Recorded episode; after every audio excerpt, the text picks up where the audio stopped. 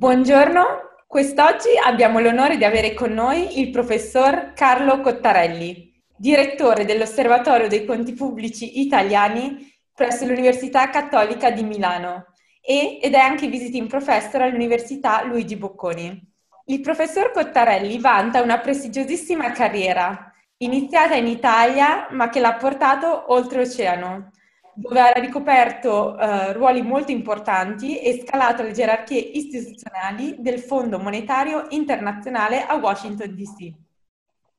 Con la chiacchierata di oggi, il professor Cottarelli ci racconterà un po' di più la sua storia e le esperienze che l'hanno portato a ricoprire questi ruoli importanti non solo al Fondo Monetario Internazionale, ma anche come commissario alla revisione della spesa pubblica italiana e presidente del Consiglio incaricato.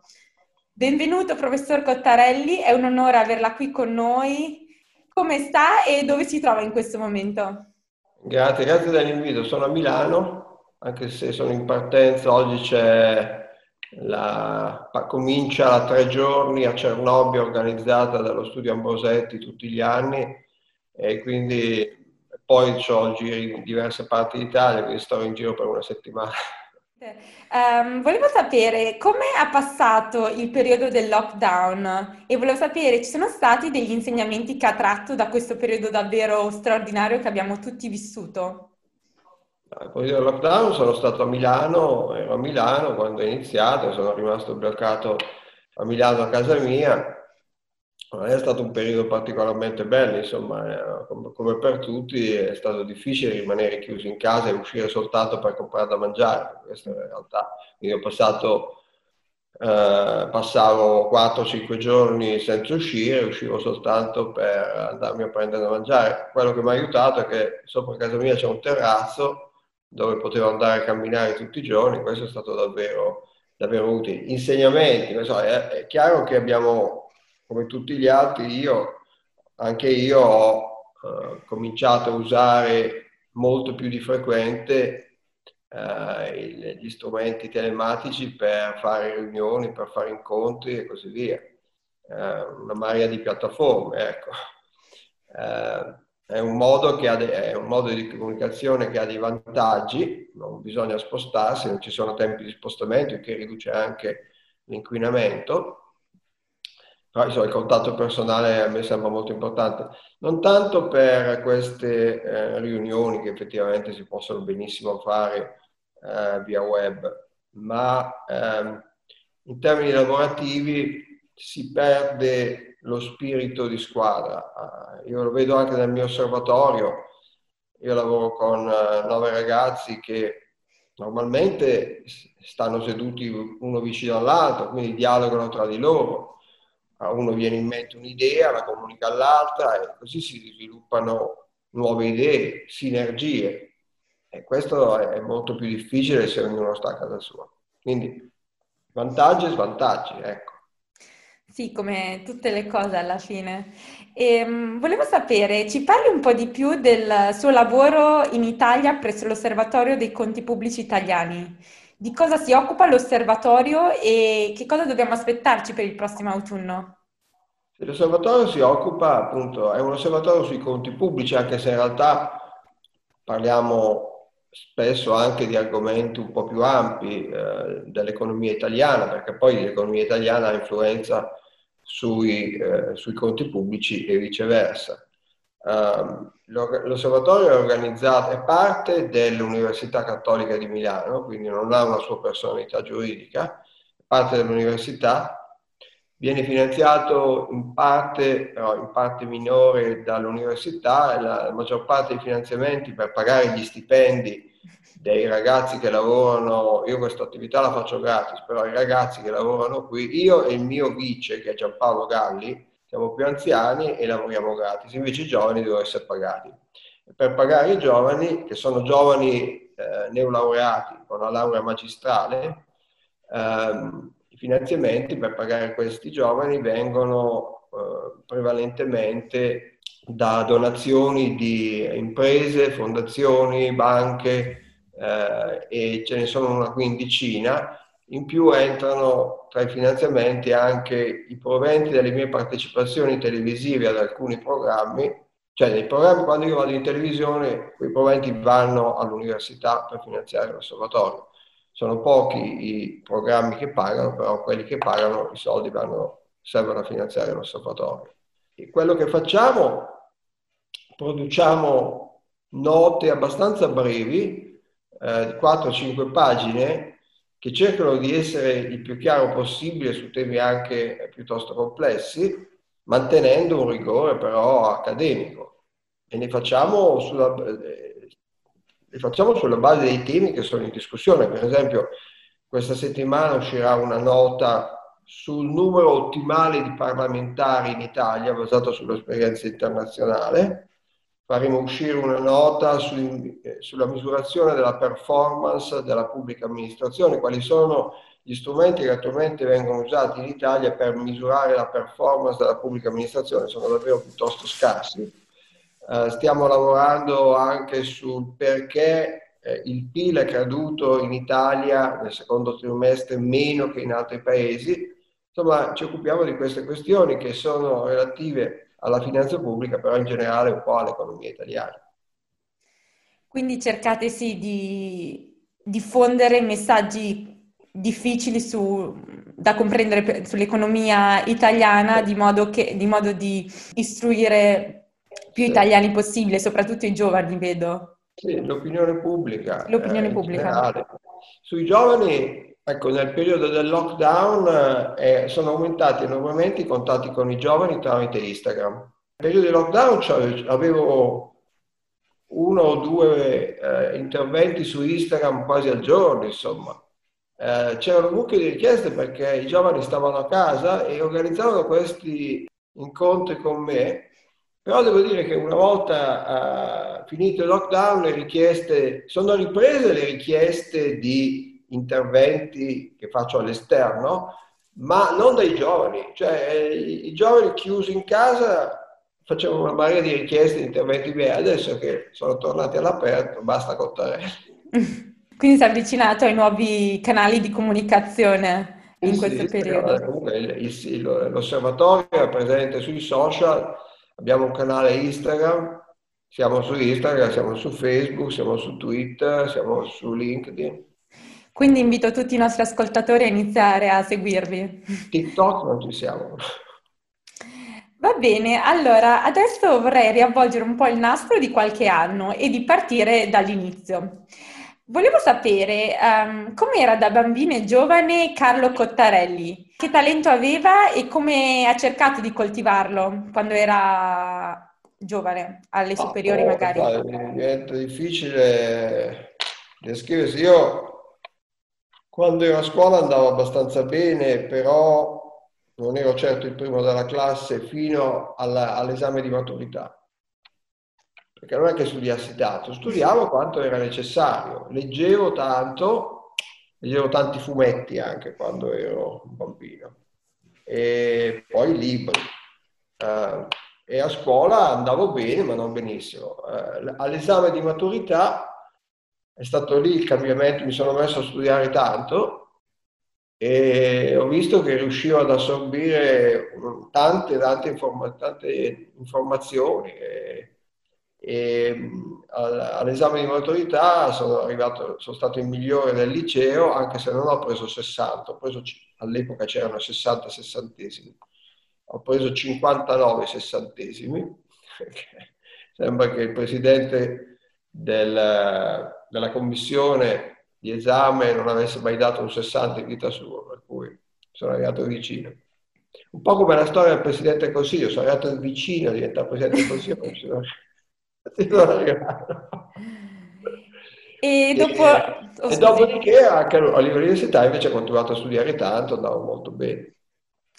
Appunto sui suoi studi universitari vorrei sapere che studi ha fatto e come si è avvicinato a, all'ambito poi che ha scelto per il percorso universitario.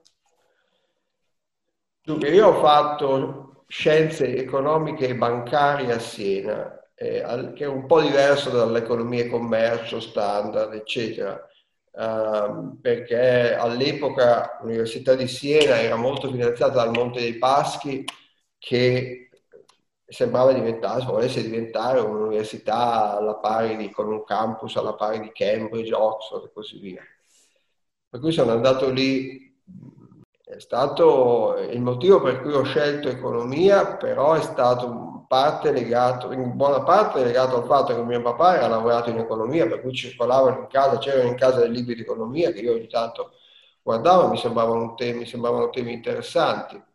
Eh, in più io andavo abbastanza bene sia nelle materie scientifiche che nelle materie umanistiche, diciamo.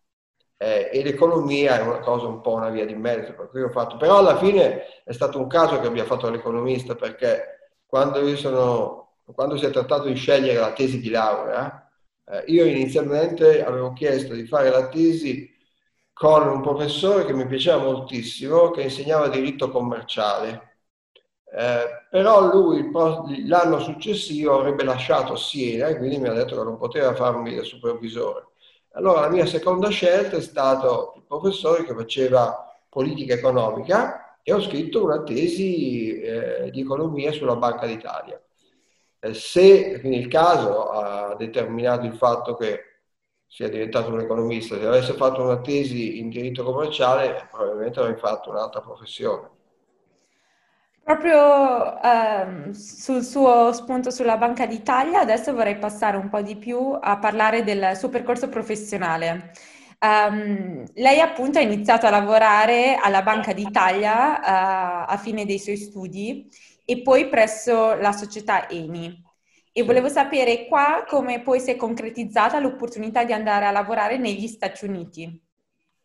Allora, io ho cominciato a lavorare in Banca d'Italia perché avendo vinto la borsa di studio Stringer dalla Banca d'Italia, sono stato assunto automaticamente. All'epoca non c'era neanche, se uno vinceva la borsa di studio poi veniva assunto al servizio studi, mhm. dopo aver studiato uh, all'estero. Um, poi sono passato all'ENI dopo sei anni di lavoro al servizio studi della Banca d'Italia perché ma insomma, era, volevo vedere un po' il mondo, ecco, cioè volevo vedere un po' le cose al di fuori della Banca d'Italia. Però mi sono accorto, sono andato al servizio studi dell'ENI dove era andato un, un dirigente della Banca d'Italia e sono andato a fare il capo della parte economica del servizio studi dell'ENI, che aveva una parte economica e una parte energetica. Io ero capo della parte economica. Um, però mi sono reso conto presto che Leni, Leni non aveva bisogno di un macroeconomista come me. Allora ho cominciato a guardarmi in giro, per caso mi è arrivata un'offerta uh, da parte della, uh, cioè, Fondo Monetario Internazionale ha contattato la Banca d'Italia, la Banca d'Italia ha fatto il mio nome perché cercavano qualcuno che lavorasse sull'Italia, che conoscesse l'Italia, che potesse lavorare al Fondo Monetario sull'Italia. Sono andato a fare un'intervista a Lisbona dove c'era un, un, team del Fondo Monetario Internazionale in visita, è andata bene, l'intervista è andata bene, mi hanno assunto, mi sono spostato a Washington nel settembre dell'88 con l'idea di starci due o tre anni, sono stato 25 anni prima di tornare in Italia, facendo tante cose al Fondo Monetario, il è molto interessante come posto di lavoro. Appunto sul suo trasferimento negli Stati Uniti, volevo sapere come fu l'impatto iniziale eh, con il nuovo paese e come furono quei primi anni a Washington DC. Beh, l'impatto col Fondo Monetario è stato fin dall'inizio piuttosto buono perché c'era un clima anche molto più di cooperazione con i colleghi eh, di quanto ci fosse, devo dire, in Banca d'Italia. Um, c'erano c'era il vantaggio di avere una copertura molto più ampia degli argomenti. Io in Banca d'Italia ero lo specialista di alcune cose e facevo soltanto quelle. Eh, quando uno lavora al Fondo Monetario e lavora su un paese vede tutti gli aspetti di un'economia. Lo svantaggio è che li si, li si vede in maniera più superficiale, c'è più estensione e meno profondità. Però avendo fatto invece molta profondità alla Banca d'Italia diventava un ottimo complimento per me guardare le cose eh, in estensione. Per quanto riguarda la vita negli Stati Uniti, beh, insomma, la vita negli Stati Uniti è in qualche modo era e in qualche modo è più facile per chi ha una buona posizione di lavoro di quanto fosse eh, in Italia. Eh, io avevo una casa con il giardino, per esempio, che in Italia non mi sarei certo potuto permettere Dopo due anni abbiamo comprato una casa più grande, con un giardino più bello e così via. È, facile, è più facile avere, avere figli, far crescere figli negli Stati Uniti rispetto per esempio, rispetto in particolare a una grande città italiana. I mezzi di trasporto funzionano meglio.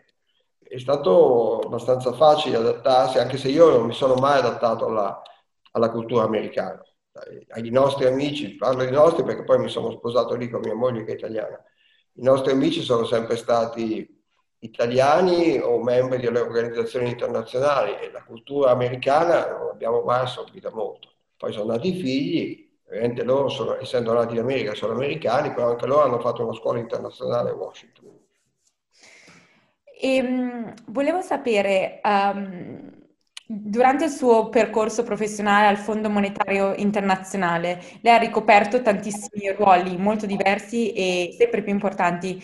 Che cos'è che c'è stato un episodio che l'ha fatto capire che se si fosse impegnato avrebbe potuto scalare le gerarchie del Fondo Monetario Internazionale? Ma no, è stata sempre una cosa eh, guardando in avanti alla promozione successiva. una cosa una cosa proprio da burocrate. Cioè, no, io quando sono arrivato non ho uh, pensato, non pensavo certo di diventare capo del dipartimento, che è il livello più alto un, per un dipendente del Fondo Monetario Internazionale. Uh, via via ho cercato di avanzare sempre. Diciamo, sono stati dei punti importanti nella mia carriera che sono stati forse quando ho cominciato a guidare, beh certo, quando sono stato promosso a capo divisione, eh, perché il Fondo Monetario ha un, un gradi di responsabilità, gradi manageriali che sono abbastanza semplici, fino a che uno non diventa perlomeno vice capo divisione o capo divisione ha poche capacità, ha, ha poche responsabilità manageriali. Arrivato capo divisione uno si accorge di avere, se hai responsabilità manageriale e comincia davvero a, capi, a fare un lavoro diverso da quello del semplice economista. Uh, puoi prendere nuove iniziative, spostare la, la, la, la divisione da una direzione all'altra, e lo stesso a un livello più alto quando diventi capo dipartimento. Allora lì davvero poi capisci che puoi fare cose nuove. Però a quel punto ero già diventato capo dipartimento. Eh, per il resto ho sempre guardato, ho sempre pensato che l'importante fosse fare il mio lavoro, farlo bene e pensare alla prossima promozione. Quindi lei è un economista e un grande manager alla fine, sei riuscito comunque a gestire questi grandi dipartimenti in modo tale che grande l'abbia poi portato senza a nuovi stato, ruoli importanti. Sono, senza dubbio sono stato un manager innovativo perché il dipartimento il Fiscal Affairs Department l'ho cambiato molto. Uh, con uh, nuovi prodotti che poi sono rimasti anche dopo che sono andato via, nuova organizzazione del lavoro all'interno del Dipartimento il Dipartimento è cresciuto da 150 a 250 unità nel giro di tre anni. Ho fatto cinque anni come capo di quel Dipartimento. Dopo tre anni, tre, i primi tre anni sono stati anni di cambiamenti, innovazioni. Gli altri due anni sono stati cambi- eh, anni di consolidamento e poi però mi sono reso conto che non avevo più idee nuove e che quindi era arrivato il momento di fare qualcos'altro siccome era sempre stata mia intenzione tornare in Italia, ho cominciato a guardarmi in giro quello che era disponibile in Italia.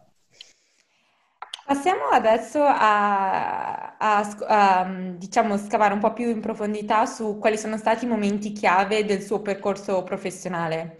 Vorrei sapere, prima di tutto, um, con tutti i ruoli che lei ha, lei ha svolto, direttore esecutivo al Fondo Monetario, uh, commissario alla revisione della spending review e presidente del consiglio incaricato. Volevo sapere qual è stata quell'esperienza che è stata di maggiore orgoglio e quella che l'ha arricchita maggiormente.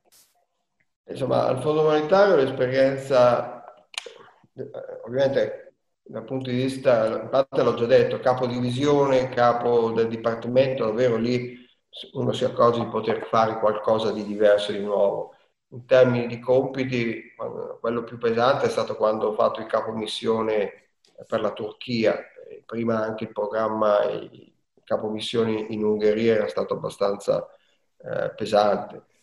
Eh, devo dire le cose che più ti hanno dato soddisfazione sono state appunto cambiare il dipartimento, il Fiscal Affairs Department, lì credo di aver fatto una differenza nel, nel cambiare il dipartimento, nel migliorare. Non è che il dipartimento andasse male prima, semplicemente eh, ha cominciato a fare cose nuove, cose diverse, un po' diverse.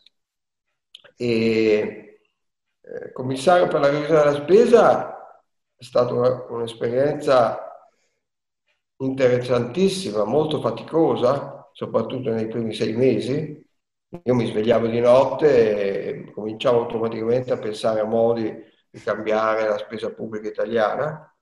Uh, parte però anche frustrante, nel senso che uh, Uh, nel senso che poi alla fine le cose che sono riusciti a fare sono state soltanto forse un 20% di quelle che io avevo, che, che io avevo proposto, forse neanche quello. C'è stata ecco, una, una, cosa che forse dovrei dire, perché questo è stato poi importante nella parte successiva della mia carriera. Eh, un, un, chiarimento, perché non voglio dimenticare, il, eh, il lavoro come direttore esecutivo del Fondo Monetario è stato interessante, però personalmente non particolarmente interessante perché io conoscevo già il Fondo Monetario Internazionale e essere al board è molto importante, però insomma non c'era molto di nuovo. Tornando al, a quello che volevo dire prima, eh, al, alla cosa, un altro punto importante nella mia carriera è stato quando mi sono reso conto dell'importanza della comunicazione e, questo, e del, del, fatto che io ero in grado abbastanza di comunicare abbastanza bene eh, in televisione eh, o comunque nell'interazione con i media. E questo momento è stato quando ho fatto il capo missione in Turchia, dove l'aspetto mediatico era molto importante. Questo aspetto mediatico era importante con un approccio diverso però quando facevo il commissario per la revisione della spesa. In quel periodo io ho dato pochissime interviste, una all'inizio, un paio all'inizio e poi alla fine. Eppure ero sempre presente nel dibattito che eh, voleva dire che comunque anche l'aspetto di comunicazione funzionava.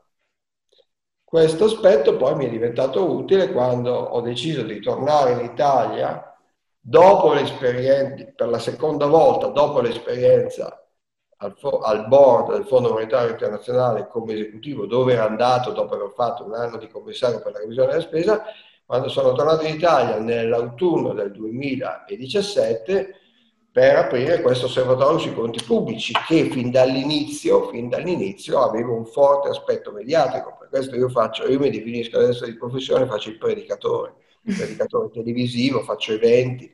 L'anno scorso tra passaggi televisivi, passaggi in radio, eh, presentazioni dal vivo, ho fatto circa 500 eventi in un anno. Siccome se si escludono i periodi estivi e i periodi che faccio ancora negli Stati Uniti, perché mia moglie sta ancora a Washington, alla fine facevo due o tre eventi al giorno. Cosa che continuo a fare adesso però con modalità diverse, molti di questi eventi li faccio attraverso la rete. Sì, infatti um, lei adesso vedo che è anche molto attivo su Twitter, ha circa 177.000 followers. No, 181.500, stamattina ah. 181.540. Ah, mi perdoni per l'imprecisione. Um, quindi volevo sapere, rispetto al periodo in cui era uh, commissario della spending review, ad oggi che invece sembra avere uh, molta più popolarità, secondo lei che cosa è cambiato da quel periodo ad adesso? Ah, personalmente è cambiato appunto il mio modo di interazione. Quando ho fatto il commissario, come ho detto, io non, non per principio non comunicavo, non facevo interviste, anche se la mia figura era presente, perché poi la mia gente mi vede entrare, uscire, salutavo, sono sempre stato, essere sempre gentili con i giornalisti, loro fanno il loro lavoro eh, e uno pensa di essere, gli dà fastidio, ma eh, delle volte che ci siano giornalisti intorno, cioè, ma in realtà loro fanno il loro lavoro, per cui bisogna essere sempre gentili con i giornalisti, cosa che penso mi abbia anche un po' aiutato. Il, adesso invece eh, dare interviste, partecipare a programmi televisivi è parte del mio lavoro perché eh, sono convinto che se vogliamo cambiare le cose in Italia, il modo per farlo è in qualche modo informare l'opinione pubblica, perché eh, l'economia non è una cosa semplicissima, noi economisti tendiamo a parlare in gergo, credo sia invece dovere di noi economisti cercare di parlare a un pubblico più ampio per fornire informazioni, per fornire informazioni perché altrimenti si finisce per decidere per sentito dire o per pregiudizio, o per tutte e due probabilmente. Eh, d'accordo, eh, volevo adesso eh, sapere alcune sue riflessioni personali su questo percorso davvero incredibile che, che lei diciamo, ha compiuto in questi anni. Volevo sapere che cos'è che ha imparato durante la sua carriera che avrebbe voluto sapere quando aveva l'età di 20-25 anni. Ma sinceramente non lo so, non è che cioè, una cosa molto importante in una carriera sono la capacità di tenere relazioni, il networking, come si dice in inglese. Però non è che non lo sapessi, è che io non sono particolarmente brava in, in termini di networking. Quindi se anche l'avessi saputo dall'inizio, sono molto orientato al prodotto più che alla diffusione del prodotto. Certo, questo l'ho imparato nel corso del tempo, infatti adesso quello che faccio è la diffusione però non è che mi viene naturale. Quando io produco qualcosa, una nota, dopo un po' perdo interesse, se la nota è fatta bene, chiusa, eccetera, basta, per me è finita.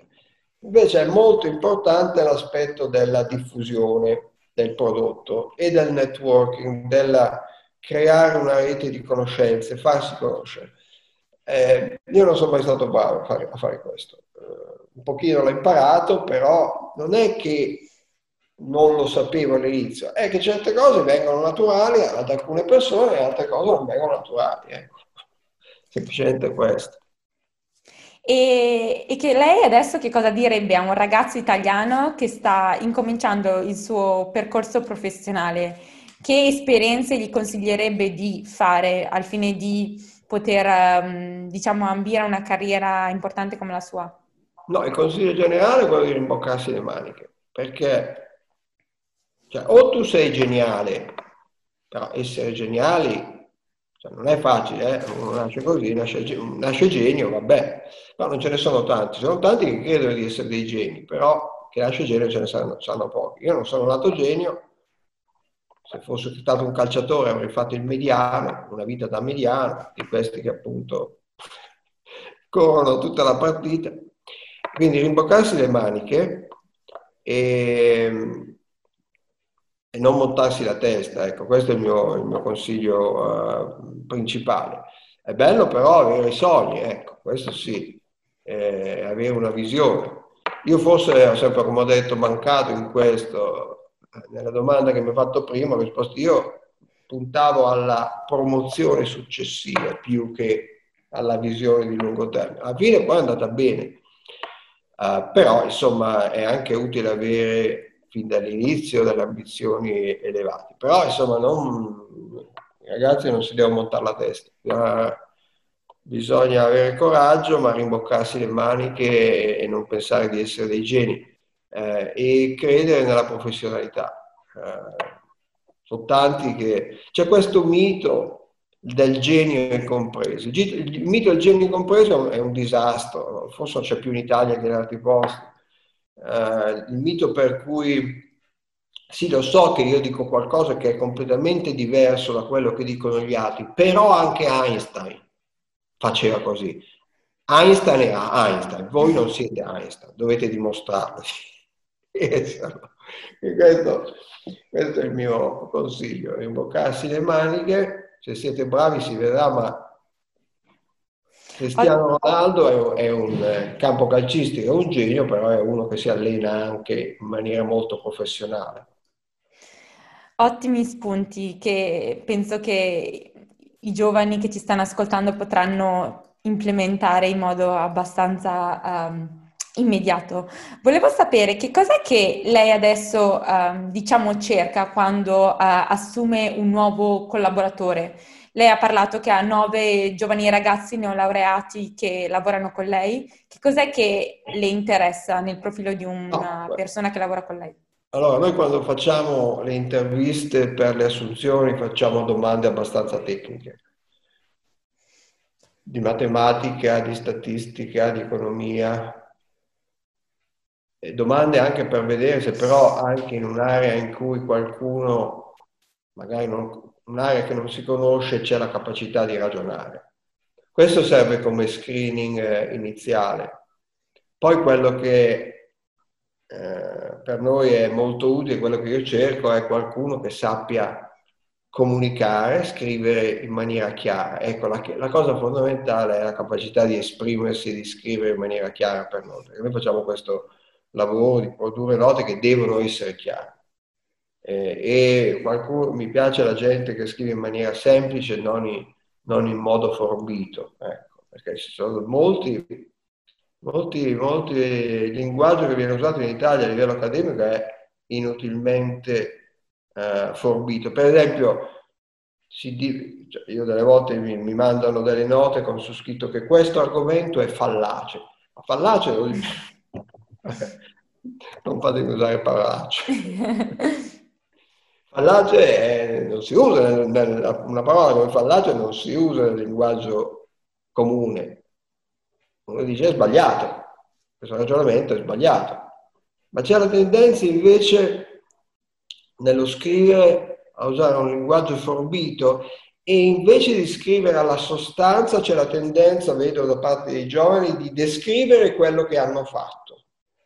Mm. Invece di dire questa è la regressione, questi sono i risultati, scrivono nel modo di dire io ho provato allora a fare questo ed è venuto questo, allora ho provato qualcos'altro, e descrivono quello che loro hanno fatto invece del risultato.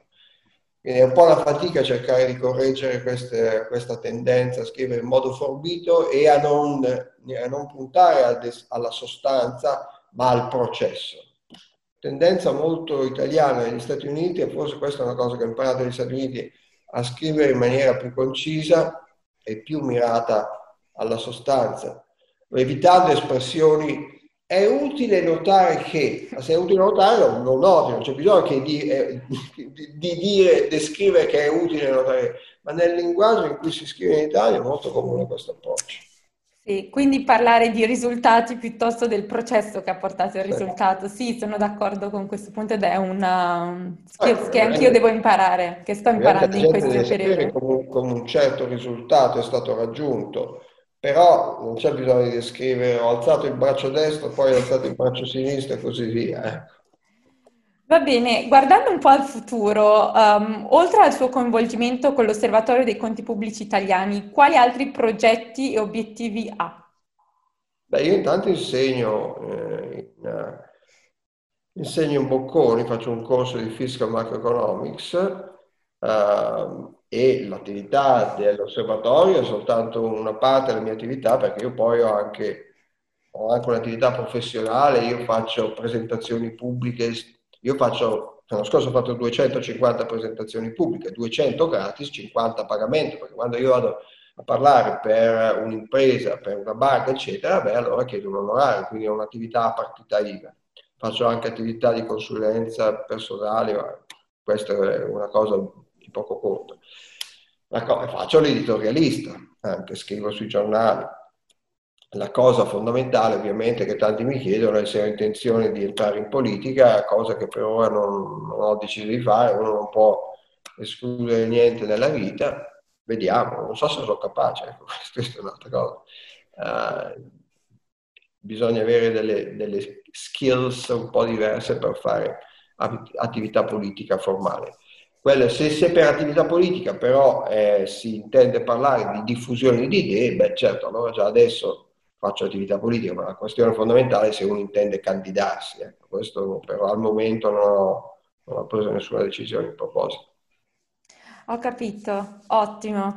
Visto che siamo quasi in conclusione, vorrei terminare il programma con qualche domanda di bonus. Allora, la prima domanda che vorrei farle è um, quando passeggia per strada a Milano, come reagiscono le persone? Uno, uh, le fanno domande sullo spread, due, le chiedono un selfie, tre, le fanno i complimenti. Oppure vogliono mandarle un CV? No, di solito domande sullo spread no, quello che chi mi riconosce eh, volte semplicemente mi saluta, delle volte mi chiede di fare un selfie, ricevo tante richieste di commenti eh, per email, su WhatsApp, cose di questo genere, anche su LinkedIn, però io ormai lì ho dovuto adottare un approccio che non è molto gentile, ma è l'unico che posso adottare perché ne ricevo troppe di richieste di commenti, quindi non ce la faccio a starci dietro a commentare tutte le cose che, che mi arrivano. Eh, quindi mi scuso, ma proprio non è possibile. Ho capito. E l'ultima domanda che ho in serbo per lei è, um, ci descriva un suo tratto tipicamente italiano che nonostante gli anni di vita negli Stati Uniti ancora non ha perso. Beh, mi piace molto la musica italiana, musica leggera sto parlando. Adesso un po' di anni che sono diventato un fan di Francesco Gabbani. Ah. Sono andato a sentire tra l'altro ieri l'altro sera a Roma il concerto che ha fatto a Ostia Antica. E, no, e quindi sì, mi piace molto Gabbani, tra i giovani poi, più, poi ci sono quelli della mia età, diciamo di quando ero giovane io, che sono i soliti, Lucio Battisti, poi Paolo Conte, Battiato, eh, Ruggeri anche, Fossati, ecco, questi sono... La musica italiana è sempre stata molto importante per me, anche quando ero negli Stati Uniti, quindi quello l'ho mantenuto. A me Bruce Springsteen non mi fa particolare effetto. Ecco. Va benissimo. Uh, professor Cottarelli, io la ringrazio tantissimo per gli ottimi spunti di riflessione che ci ha dato uh, durante questa trasmissione. Um, a nome di Homo Fabre Italia, io mi auguro anche che la storia del professor Cottarelli abbia potuto ispirare i nostri ascoltatori al fine di, diciamo, um, raggiungere i propri obiettivi in modo concreto. Grazie e alla prossima puntata. Grazie, arrivederci.